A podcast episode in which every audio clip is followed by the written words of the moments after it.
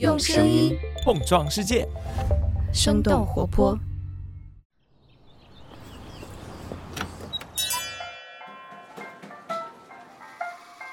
您的生动早咖啡好了，请慢用。嗨，早上好呀！今天是二零二三年的二月三号，星期五，这里是生动早咖啡，我是来自生动活泼的梦一，几条商业科技轻解读，和你打开全新的一天。不久之前，全球色彩权威机构潘通公布了他们二零二三年度的代表色。这是一种介于红色和紫色之间的颜色，名字叫做 Viva Magenta，直译过来呢就是“洋红万岁”或者说是“非凡洋红”。这种红色看上去虽然比较鲜艳，但并不会咄咄逼人，没有大红色那么张扬，也没有纯紫色的暗沉。当然，也有人觉得这种红色很像红心火龙果或者是甜菜根的颜色。感兴趣的朋友呢，可以点开我们的节目 Show Notes，也就是单集简介的部分，可以来看一看这种红色，感觉还是挺有节日氛围的。根据潘通公司的介绍。这个色调呢是一种非常规时代的非常规红色，灵感呢是来源于胭脂虫身体里的天然红色染料，是天然染料家族当中最珍贵的染料之一，也是世界上已知的最浓烈、最明亮的染料之一，能够给人们拥抱新生活的勇气。二十多年来，潘通每年都会公布新一年的年度代表色，而他们每年所选择的颜色也都会影响着全球无数品牌的产品设计和营销思路。那潘通到底是一家怎样的公司？为什么他们能够定义每年的全球色彩流行趋势？而他们又是如何将颜色变成一门大众生意的呢？今天我们的轻解读就与此相关。在这之前，我们先来关注几条简短的商业科技动态。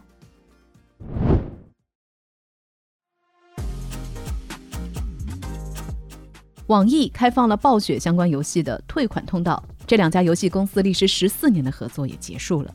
二月一号，网易旗下暴雪游戏客服团队发布说明，对暴雪游戏的国服退款信息进行了更加详细的解释。玩家可以对已经充值但是没有消耗的游戏币和服务申请退款。根据澎湃新闻的报道，目前排队退款人数已经超过了五十万人。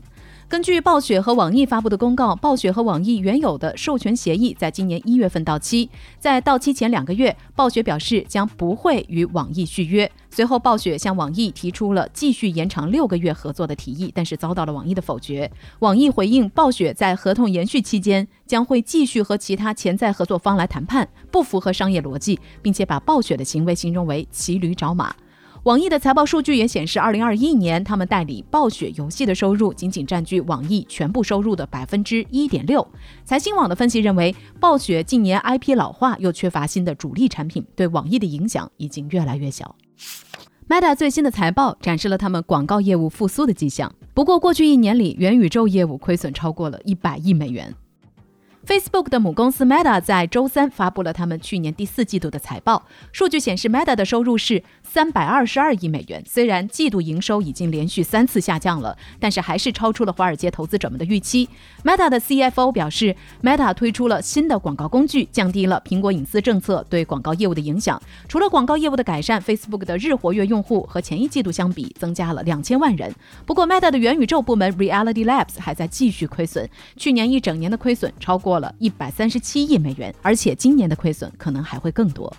一直在烧钱的 Chat GPT 也迎来了商业化的第一步。二月一号，OpenAI 旗下的聊天机器人产品 Chat GPT 在免费版本之外，增加了付费订阅的方案 Chat GPT Plus，价格是每个月二十美元。相比于免费版本，付费用户的响应时间会更快，还能够体验最新的功能。目前付费方案仅限于美国的用户申请之后来使用，未来可能会扩大到更多的国家和地区。ChatGPT 的大规模语言模型需要强大的计算能力。尽管 OpenAI 的 CEO Sam Altman 表示每次聊天的成本只有几美分，但是根据第三方机构的统计，ChatGPT 的日活跃用户已经突破了一千万。也就是说，维持目前的免费服务，OpenAI 每天都要花费几十万美元。OpenAI 去年净亏损就超过了五亿美元。TechCrunch 的分析认为，在获得微软数十亿美元的投资之后，OpenAI 也面临着商业化的压力。以上就是值得你关注的几条商业科技动态，别走开，我们马上和你一起来关注一家将颜色变成一门垄断生意的公司——潘通。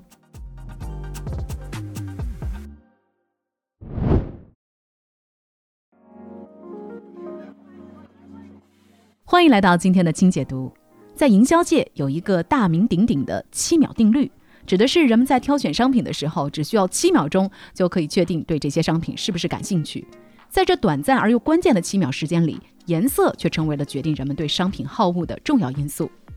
色彩营销机构 Color Marketing Group 的一项调查显示，有百分之八十五的消费者会根据产品的颜色来做出消费决定，百分之九十的消费者有过因为颜色而冲动购物的经历。因此，对于品牌来说，颜色的运用是至关重要的。比如说，今天遍布全球的星巴克之所以选择绿色，原因之一呢，就是因为恬静的绿色是属于冷色调，具有镇静的作用。那路过的人看到都会想要进去喝一杯咖啡休息一下。而快餐品牌麦当劳的黄色，由于是日光下最显眼的颜色，所以就会使得他们的金拱门无论出现在哪里，都能够被人第一时间看见。而类似的品牌色彩案例还有很多，比如说可口可乐的红色、蒂芙尼的蓝色，还有爱马仕的橙色等等。由于色彩可以瞬间激起人们的情绪，产生相应的生理和心理的反应，所以从某种意义上来说，颜色是品牌在人们心中构建辨识度的第一步。于是，在全球范围里，越来越多为品牌提供专业色彩定义和颜色解决方案的公司出现了，比如说日本流行色协会、加拿大 CICO 公司，还有英国的 WGSN 等等，他们都会为设计师们来提供专业的色彩趋势报告。但是在一系列搞颜色的公司当中，潘通可以说是最有影响力，也是最出圈的一家。许多让人们留下深刻品牌色彩记忆的公司都和潘通合作过，甚至曾经还出现过为了争夺潘通的某一种红色的使用权，品牌之间对簿公堂的事件。当然，潘通的客户群也不仅仅是需要印刷东西的品牌，还包括从事工业设计，并且想要某种颜色的塑料或者是金属的人，以及想要专门为纺织物来量身定制配色的时尚界人。士，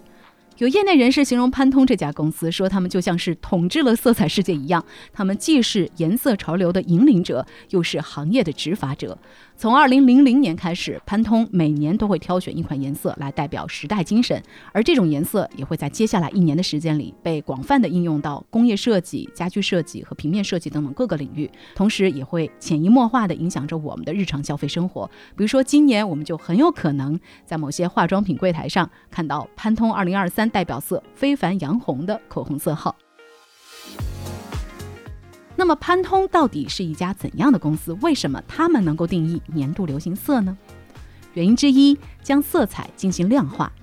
根据《纽约时报》的介绍。潘通是一家专门开发和研究色彩的机构，它的主要业务呢就是制定色彩规范，而它的前身则是一家名字叫做 M.J. Levine 的商业印刷公司。上世纪五十年代，这家公司有一名调色工，他的名字叫做劳伦斯·赫伯特。他在自己的工作当中发现，每个人对色彩的理解其实都是不一样的，导致在设计和生产流程过程当中，大家在颜色的选择上沟通成本实在是太高了。比如说，客户想要印出某种蓝色，但是只通过语言的描述，他就很难精准地传递出他们脑海当中想要的蓝到底是一种怎样的蓝。为了解决这个问题，赫伯特就创造了一种大家都能理解的色彩通用语言。他将每一种颜色都制作成为一种色卡，并且用数字代号来表示。比如说，设计师和印刷厂说我要印制一个例如零零七的颜色，而印刷厂只要拿着色卡，找到和型号相符合的油墨来进行配置，就可以得到目的颜色了。这样也就极大的降低了。颜色的试错率对印刷厂也可以减少库存、缩减成本。到了一九六二年，这个印刷部门已经成为了这家公司盈利的大头。当时的赫伯特也花费了不到十万美元，就把印刷部门给买了下来，并且命名为潘通，意思是所有的颜色。而打工人劳伦斯·赫伯特也从那个时候起就成为了潘通的创始人，并且在一九六三年推出了潘通配色系统 （Pantone Matching System），也就是行业俗称的 PMS 系统。这套系统既有变革性，又相当简单。它能够精确地算出各个颜料的配比，以混合成特定的颜色。每个颜料呢都有特定的编号，也就是说，潘通将人们感性描述色彩的方式变成了理性的符号。后来的潘通还将颜色和编号汇编成书。比起直接提供墨盒，它出售的就是一种方法。打印机是可以始终如一地再现潘通色卡。通过这种方式，赫伯特驯服了色彩的神秘天性，也将之转化为商品。他们不仅仅给颜料、塑料、粉末涂料制定了配色方案，潘通后来也将屏幕技术和纺织品都加入了配色系统。于是，色彩被编码定义成为了一种标准化的产品，销售颜色也就成为了一门体量庞大的生意。在潘通中国官网上可以看到，这家公司的产品主要由色片、色卡、油墨以及软件和色彩评估工具组成。产品的定价呢，从几百块到上万元人民币不等，主要面向平面设计、服装家居以及工业设计行业。潘通公司还建议所有的色卡用户每年都购买最新的版本。他们的理由是，印刷的油墨会随着时间的推移而褪色，从而就失去它的精准度。再加上他们每年都会有新颜色推出，于是卖色卡和配色指南就成为了一个。持续带来现金的业务。根据《纽约时报》的介绍，仅仅是他们的配色指南书籍，每年就能够给这家公司带来超过一亿美元的收入。原因之二，为色彩定义注入神秘感和权威性。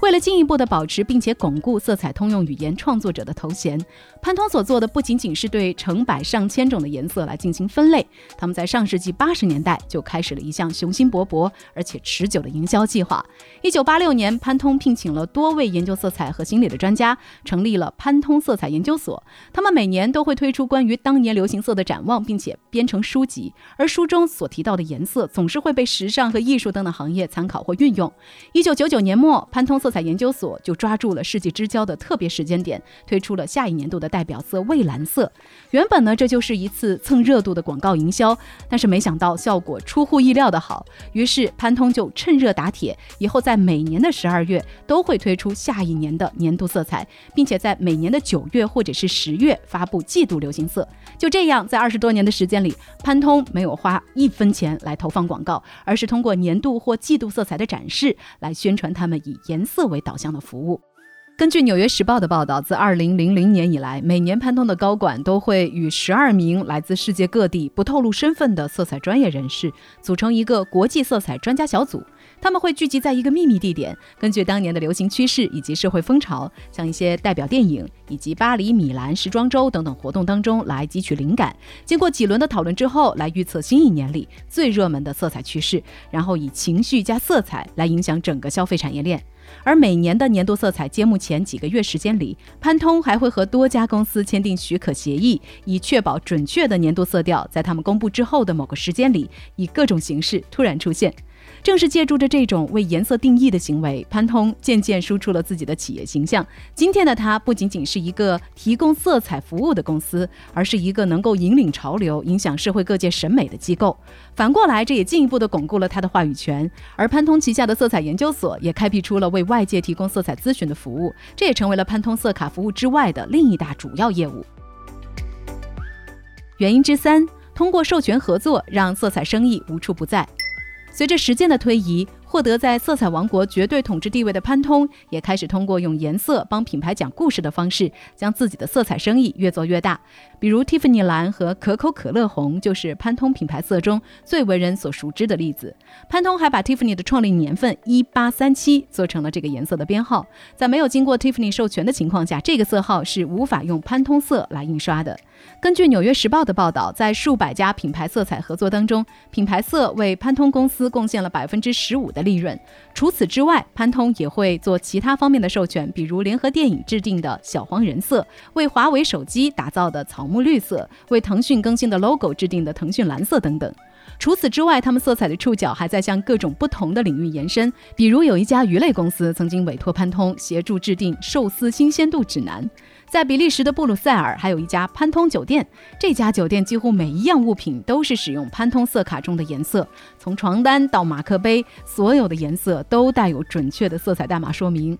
而在摩洛哥的一家潘通咖啡馆，则会根据颜色来上菜。当然，这些店都不是潘通自营的，他们都是由潘通授权给世界各地的其他公司来运营的。二零一二年，为了庆祝当年英国女王伊丽莎白二世登基六十周年，潘通还和里奥贝纳广告公司共同推出了女王版纪念色卡，记录了女王六十年来的着装色调。法国设计工作室 Chicken Artistic。则把一些经典歌曲当中与色彩有关的字眼都替代成了潘通色卡，比如猫王一九五六年的歌《蓝绒鞋》就被改成了潘通二二九 C 绒鞋，Beatles 的黄色潜水艇则被改成了潘通一二九 C 潜水艇。十几年的时间过去了，曾经神秘的潘通也开始朝着 Pantone Everywhere 潘通无处不在的战略转向。不过，无处不在的颜色生意偶尔也会遭遇挑战。比如不久之前，Adobe 官方就宣布，因为和潘通公司协议调整，用户需要支付每个月四十九点九元，或者是每年五百九十九元的订阅费用，才可以在 Photoshop、InDesign 等等应用当中来使用潘通色。否则，用户文件当中的潘通颜色都将会显示为黑色。一时之间，很多的网友都表示无法接受，同时也引发了人们更多关于潘通这家公司对色彩垄断的担忧。那聊到这儿呢，我们也很想来问问你。你会有自己特别喜欢的颜色吗？你曾经有过因为某种颜色而冲动消费的经历吗？欢迎你在我们的评论区和我们一块儿来聊聊。另外，我们的咖啡豆投稿环节还在征集当中。如果你在自己的日常生活里也发现了有趣的现象，想要了解一下背后的原因，欢迎通过文字或者是音频的形式向我们投稿。很有可能你的声音也会出现在我们的早咖啡当中。具体的投稿方式可以点击我们的 show notes，也就是单集简介的文字部分来查看。我们也期待着你的分享。好了，今天的生动早咖啡。就是这样，那我们在下周一一早再见啦，拜拜。这就是今天为你准备的生动早咖啡，希望能给你带来一整天的能量。如果你喜欢我们的节目，欢迎你分享给更多的朋友，这会对我们非常有帮助。同时，你也可以在公众号和微博搜索“生动活泼”，声是声音的声，这样就可以了解更多与我们节目相关的信息啦。生动早咖啡，期待与你下次再见。